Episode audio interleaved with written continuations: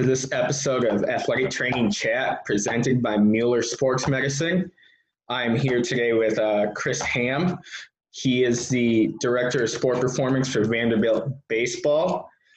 Previously, he was also the athletic trainer for Vanderbilt Baseball. He also spent some time at Belmont, correct? Correct.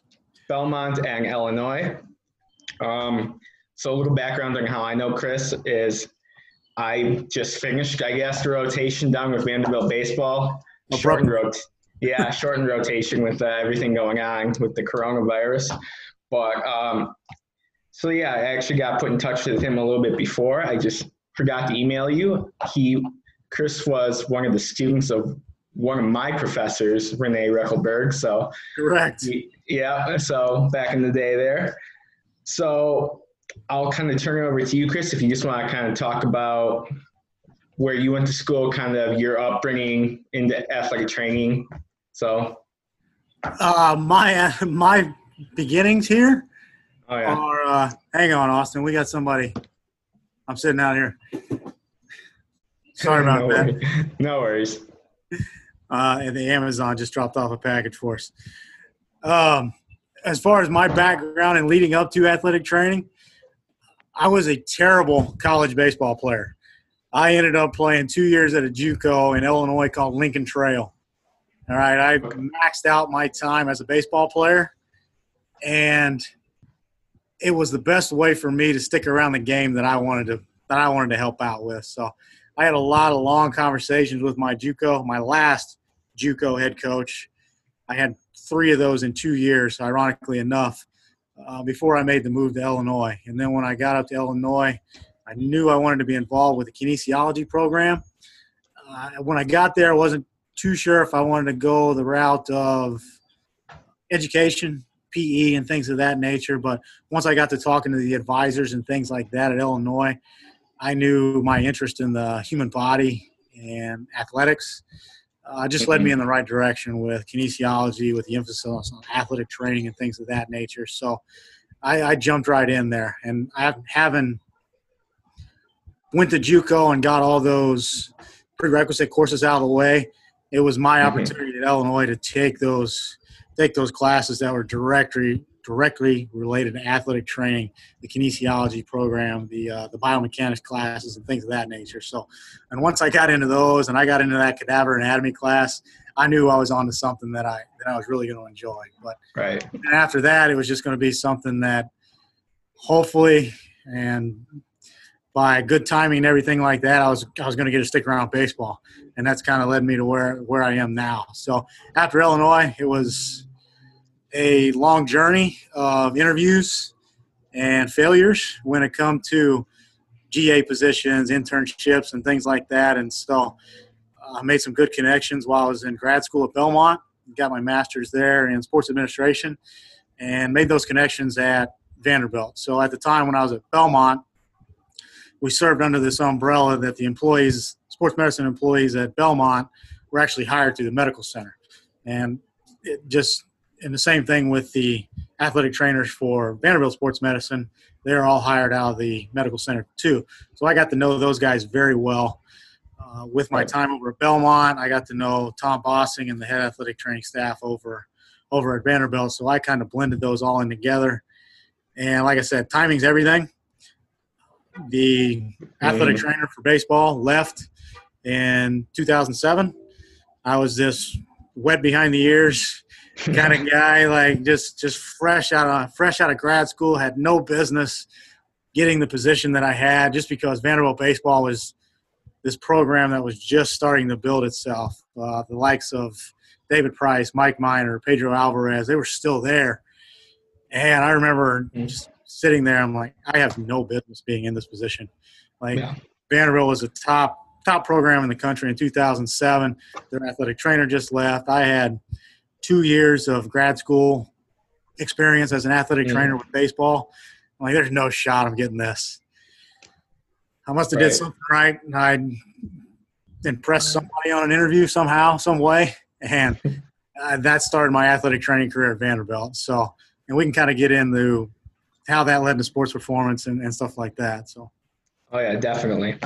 So, how long were you the athletic trainer for baseball then? How many years under your so belt? So, if if my math is correct, and they've all kind of blended together now, I was the athletic trainer for seven years for the baseball Okay. program at Vanderbilt. So, the fall of 2007 was my first fall there, leading up to the spring of 2014. Yeah, that's right, because we had just we had just uh, won the national championship in 2014, and then there were some coaching changes, and my head coach Tim Corbin presented this idea to me, and we've had a lot of conversations about it in the past, and and the fall of 2014 is when I moved over to this role.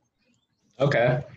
So I guess that's a perfect lead into the next question is you spent seven years as a uh, college baseball AT and I mean a lot of things. Was there any one factor that drove you to the sport performance side? Was it wanting to explore something new? Was it time travel, time and traveling? Was it families? Were there any, I guess, any big factors that made you make that switch over to the performance from the um, athletic training side? I wouldn't say that. I wouldn't say that I wanted to be away from athletic training. I had always presented this holistic sports performance model to my head coach. Like uh, everything under one umbrella when it comes to sports nutrition, sports psychology, sports medicine, sports performance. If we were all working under this one umbrella and had a common language across the board, I think it would better suit our athletes Mhm. especially when, when it comes to our program. I know we kind of work in this little bubble at at Vanderbilt when it comes to baseball. We're we're not with all the other athletes. Uh, they're across the street in McGugin. Uh, we have our own baseball facility across the street. There's a small athletic training room. There's a small small weight room. There's a small nutrition center over there. So we've always had this ability to like build this small sports performance model for for us. So that was kind of my original idea. No, I still wanted to be involved as an athletic trainer selfishly. Like, Yeah. I think if the model was different at Vanderbilt, like if the athletic trainers were actually hired through athletics, um, I in the model I might have been in a position where I could have overseen both. Yeah. Um, but that's not the case, and so I moved over to this sport performance role with an idea like, hey, let's bring on let's bring on the athletic trainer that's willing to have conversations with me about all, all these small details that can help our program program excel and hopefully improve as we go along here. So no, I've always I've always enjoyed the conversations with the physicians. Uh, I miss those actually. I miss the puzzles. I miss I miss looking at the MRIs with our team physicians. I miss I miss those conversations with the other athletic trainers about certain issues that I actually had no idea about. I mean, one that comes to mind is like the foot and ankle were never really my area of expertise. I was a baseball athletic Mhm. trainer, so wrist, elbow, shoulder, things of that nature were more along my lines. Yeah, I'm going to talk to the men's basketball athletic trainer. Hey, man, come help me out with this. Am I missing something or something like that? So, no, Mhm. I, I, I really didn't want to get away from athletic training. I thought like as long as we work together, this thing, this thing can grow and become something big for our program.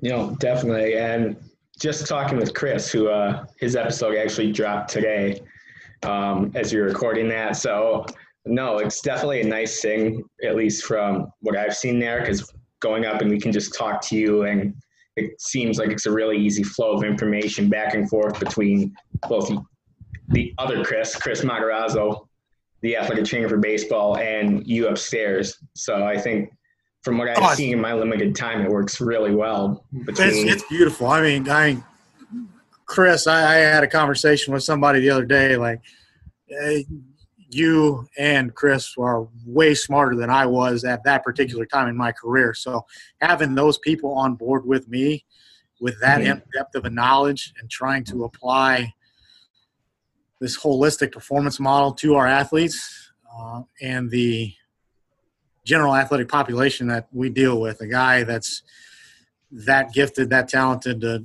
do the baseball things that that he does on the field, and try to get him to do those things better. Ultimately, Uh, I can't do that by myself. Um, and when I was an athlete, when I was a young athletic trainer, I thought it was all on me. I really did. Like, and that's that's why I wanted to. That's why I wanted this model more. I wanted to be yeah. able to have a conversation with the strength coach that was was willing to make an adjustment if if we saw something with a particular athlete or the conversations with the position coaches like what are you seeing? how are they moving with the pitchers and things of that nature so having everybody on a common language pitching coach hitting coach athletic trainer our nutritionist uh, and, and, the athletic training staff has has made this thing has made this thing really really nice mm-hmm. no for sure um, so i guess as you made i guess more the transition to the sport performing side were there any challenges with that. It's kind of separating what you did as the athletic trainer to sport performance. I know you said that you want to still be involved in both and like both of those, but were there any challenges that you ran into right off the bat? No doubt. There there is there is a science to sports performance and there is an art to coaching. Mm-hmm. And I definitely definitely, when I first started this, had no idea how much of the art side applied to this. Uh, and I'm still, I'm still at a point. I'm still very, very young in this sports performance career. The people that I talk to have just as many years combined with athletic training and strength and conditioning that I have. They've they've done sports performance their whole life. So there's an art and a science to this. And most of these most of these athletes that we deal with what, what's the I, I'm drawing a blank on it right now, but they're not. They really don't care how much you know.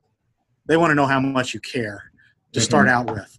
And once we figure that out, and once we can get on the same page about goals, expectations, how to manage personalities, how to manage a team setting, things like that, that was a complete shock to me.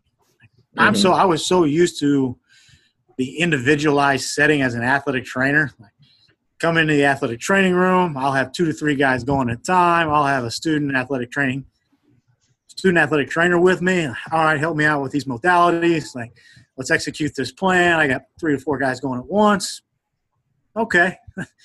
now let's add 35 guys to that. Let's add 40 to that. Let's add your position coaches watching you as you do this. There's an art to it. Um, and I still have a long, long ways to go when it comes to that. So that was probably the first big shock when I moved over to this thing. The anatomy, the physiology, the science behind what I was trying to apply was all given to me through my athletic training experience, through the mentors that I had in undergrad and grad school and things like that. So taking those principles and applying those to the sports performance model, yeah, that gave me a great foundation to do it but managing that managing that athlete that really wasn't having it that day or the coach had just gotten on them earlier because they had a bad performance like a couple days ago like managing personalities that's that was one of the biggest shocks to me. Oh definitely. And i kind of want to get your thought on this with athletic training making the transition to a master's degree so requiring that four-year undergrad I think a lot of people are going to be kind of in almost like the inverse position of yourself. Like myself, I came, I had a strength and conditioning degree. I did a little with that. Had a about a year of full time experience before I got into athletic training. I found that even that experience helped me in make that transition to athletic training. I learned a lot, especially as you talked about kind of the art and science of coaching. And I definitely that's something that I know that I try to use daily. So I guess, do you see that? Do you see that as being a big benefit to the transition, or I guess, what are your thoughts on the general transition to a master's degree for athletic training? Do you think it's going to kind of help in that aspect, or? I would hope so. I, I would hope so. And here, here's the first thing that comes to my mind: the more time and the more exposures that you have to different environments, hopefully encourage encourage a better situation than what I started, especially going to grad school. Uh, mm-hmm. I know I was put in a position to succeed coming out of undergrad. My mentors were very good, and those are guys that I still talk to to this day. Mm-hmm. But put getting myself put in that position for two more years through the master's program and those experiences that I had as an athletic trainer, I know it was a little bit different than what the design of the program is now. I was thrust into the position as the baseball athletic trainer for Belmont in grad school. Mm-hmm. Here, you handle it, it's yours. Figure out the communication aspects and things of that nature. So hopefully, hopefully these uh, the younger athletic trainers coming out of undergrad with age, with experience and exposures through the master's program will put them in a better situation than I was put in coming out of undergrad, throwing, yeah. right into that mix. That's the first thing that comes to my mind. Right. All right. Um, so I guess now being on the performance side, and do you have any advice for athletic trainers? Because you talk a lot about this holistic sport performance model, and I clearly it's something that works really well at Vanderbilt. Do you have any advice for for athletic trainers? Any practical advice for them to, I guess, improve that communication and work towards that model a little bit? Because I know that where I've been, both at Milwaukee, my former preceptor with baseball, he has a great relationship with the strength coach, and that they meet and they talk about a lot of the same things that we do at Vanderbilt. But I know I've also been a couple places where that's not necessarily the case as well. So, any advice for athletic trainers to kind of help bridge that gap? Kind of hard, What's that? Kind no, no, no. It's, it's fine. I'm just trying to figure out how to best suit this. Figure out a common language. Mm-hmm. All right. I think then that's one thing that I wanted to I wanted to create with this this transition that I had. I was I was able to talk to the athletic trainer with the same language that that I would I would want him to talk to with me.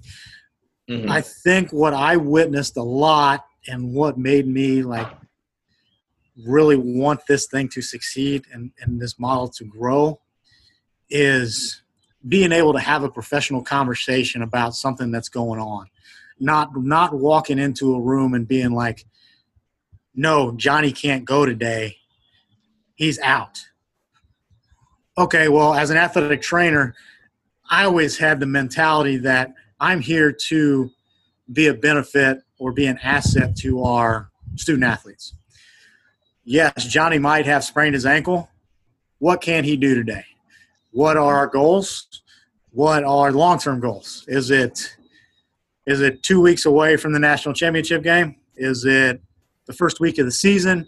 What's going to be a benefit for him? Is it going to be a benefit there for him to say, hey, I need you to go work with the athletic trainer first. Let's take care of your treatment. Let's take care of the rehab portion of this. Come upstairs while we're in the middle of our weight room session. We'll take care of your upper body. I'll do things like that, as opposed to I know there were times when I did it as a grad assistant. I'm like, nope, he can't do anything today. He's out. And the strength coach just looks at me going, no, that, that, that just puts a strain on a relationship, in my opinion. So, yeah. trying to find trying to find ways you can work together. Yes, I know that. I know if if Chris walks into that, if if Chris walks into the weight room, and he tells me that athlete's been having low back problems and things like that, we're going to go through those contraindications. Listen, extension bothers him, rotations bothering him. All right, we can still do this, this, and this. All right, mm-hmm. I pull up my plan. We figure this out. All right, Chris, he can do this, this in the weight room. All right, we're good. We still keep the athlete in the team environment. I make sure I don't put him in a bad position. And we're still looking at the goals later along the lines, short term and long term, where we want these particular guys to deal with. The, the, the gentleman that I worked with, the, the strength and conditioning coach that I worked with, a couple guys prior to me moving into this position was very good at what he did, um, but he was very, very set in his ways. Like there was no, there was not much adjusting to his programs, and I get it. I mean, they worked, they did. I mean, but I thought there was a lot of gray area that hey, I think I can help you out in order to get back to where you want these guys to be, and then there was another there was another strength coach that that worked in, and he's actually still on staff. That I was very involved in the program and stuff like that. So the the progressions of return to play and things like that, I helped him out with as an athletic trainer when he was in that position. So I think just having a professional conversation and a professional approach. I think if you mm-hmm. walk into a room, especially early on in experience, like me as a fresh graduate assistant out of undergrad, and you have these fine lines where these guys aren't going to do this, these guys aren't going to do that. I think you put yourself in a bad situation, like moving forward. They're going to be very hesitant to work with you, very hesitant to uh, create positive relationships going forward. Gotcha. All right, I think now we can start to move into our AT5 questions. So we have five questions we ask every guest here. So first up, we talked about it a little bit, but where do you see athletic training as a profession going in the next five to 10 years? A lot of things are changing right now, so I guess kind of want to get your thoughts on that. Where do I see it in five years? I see it as I see athletic trainers actually starting to sell themselves more of an asset to the healthcare community as a whole.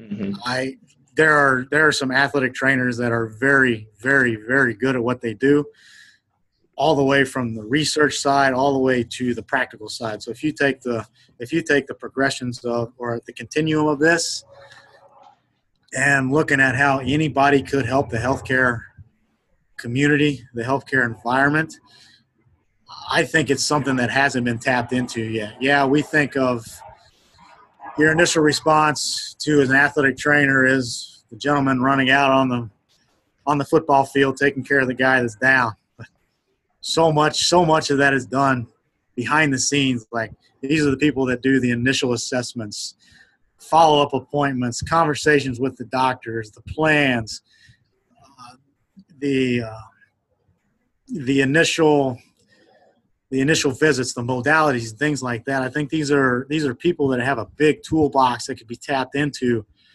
mm-hmm. on all levels of healthcare uh, physician's assistants, things of that nature. I think it's something that's going to continue to grow.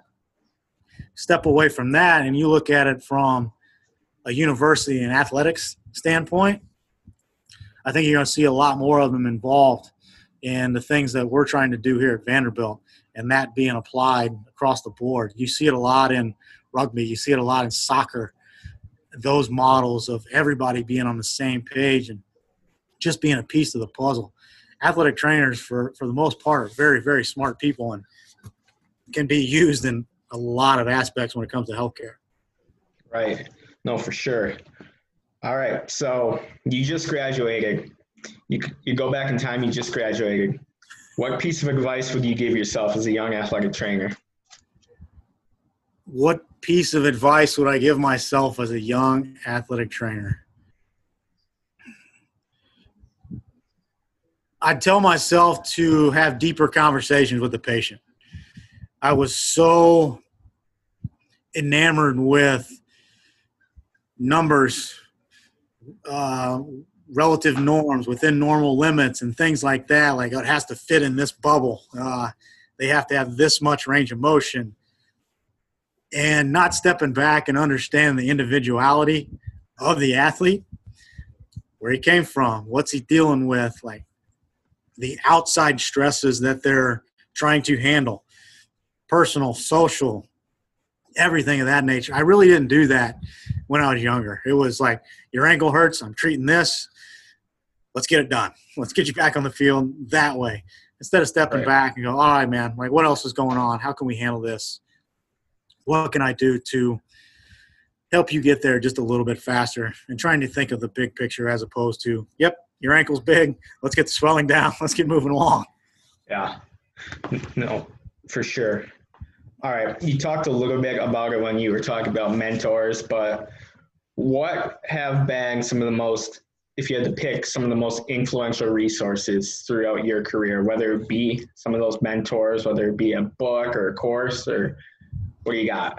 uh, I'd, I'd go back. I'd go back to my first, my first site site coordinator at University of Illinois, a guy named Randy Ballard. He's brilliant. he actually does. He oversees the performance model at the University of Illinois, so he does it like big picture. He was in charge of women's volleyball and track at the University of Illinois when I was there. So he came from some time at Texas and some time at Kansas State, having worked football, having worked track at Texas.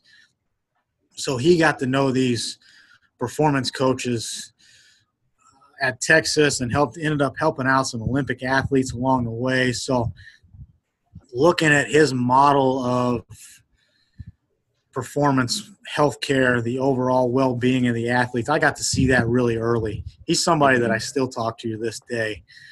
And and I'll go back to my my Illinois. One of my first classes there was is kinesiology, like 101. The book in that class is something I still have in my office, and if I have a strength and conditioning intern, that's a go-to for us. That's something we review because it covers the basics, it covers the science, it covers the the physiology of it. Not so much on the cellular level that they they tend to regress to like all the way back mm-hmm. as the athletic training student, but that's one of those. And then when I got more into baseball specific, as an athletic trainer, I was I was drawing the strength coaches that appreciated athletic training. And early on, it was it was Eric Cressey. It was uh, Mike Reinold was actually the Red Sox athletic trainer. He does uh, Champion Sports Performance up in Boston, and Eric Cressey actually has a facility down in Florida and up in Mass. So he was a contact that I had just because I knew what he was trying to apply when it comes to the well-being of our of our athletes. So early on, those two guys helped me out uh, with some hands-on stuff and things like that. But there's so many out there. There's so many that you have to that you have to vet out now, just with social media and things like that. I I've come to find out like there's some really, really good coaches out there that really aren't active on social media. They're behind mm-hmm. the scenes, like they know what they're doing, they know how to apply it, they understand the science of it, and, and things of that nature. So just, just when you go when you go online, make sure you do your research on on those particular guys that you're that you're looking up to right there. Right. All right. So this is always a fun one. If you could change or eliminate one thing, whether it be a modality, common practice, mindset, whatever, in the field of athletic training, what would it be? If I had to change one thing, yep. especially early on, my I, I go back to the undergrad and, and think about some of the younger athletic trainers, uh, hopefully listening to this, but I would really, really consider. I would tell my younger self this. I would really consider using passive modalities to prepare an athlete to play. I think when we came out as athletic training students, we saw a lot of ice and stim, the ultrasound machine, like all these passive modalities. Then we take them up and we watch them go go out mm-hmm. on the football field and actually try to do what they were doing. And it it was like a hard slap in the face my first year trying to apply all these passive modalities to 10 to 15 guys that would come in the training room by myself. I had to get creative here. All right, the body's made to move. All right, and I got to prepare. I got to prepare this thing to do athletic things. Mm-hmm. I started to think of ways to get these guys to move better without relying on those passive mobility modalities. So, my second year as an athletic trainer, it it took a lot and it took a lot of deep conversations, but I eliminated I eliminated the stim unit and for the longest time I would not use the ultrasound machine. and there were right. there were a lot of athletes that didn't appreciate my approach to that. And I'll tell you this story and he he kind of I had to, I had to tell him after the fact. I had this freshman pitcher come in and this will this will lead to probably an ethics conversation if we get to it. But he swore up and down, like I do an ultrasound on my elbow every time before I pitch. It works wonders. I feel great. I'm on this. I got to do this. So we had conversations, and I kind of put it off. I kind of put it off, and finally I got to the point. I just, all right, all right, man, we'll do this. We'll do this. I'll take care of you. I'll do an ultrasound. So I set it up. I put a little Flexall down first. I put the gel for the, the ultrasound head over to Flexall. And I put a towel over the ultrasound machine. Never turn the ultrasound machine on. Put a timer on my phone, five minutes. We just sat there, had a conversation. We did this. I took care. I made sure I did the proper surface area and things like that. Something he was accustomed to. Like I said, never turned it on. Got done, wiped off the gel, wiped off the Flexall, and I go, "How you feel, man?" Moves his elbow around. Great, that was awesome. I appreciate you doing that. And about three or four years later, I actually told him that I never turned the ultrasound machine on when he used it. So I know that brings up an ethics conversation, but it just tells you that there are different ways to do this. There are different ways to apply it. Like as a strength coach, I'm not married to one exercise. There's so many different ways you can do a squat. There's so many different modalities that you can use on the recovery side of things. I didn't exactly throw away the stim unit.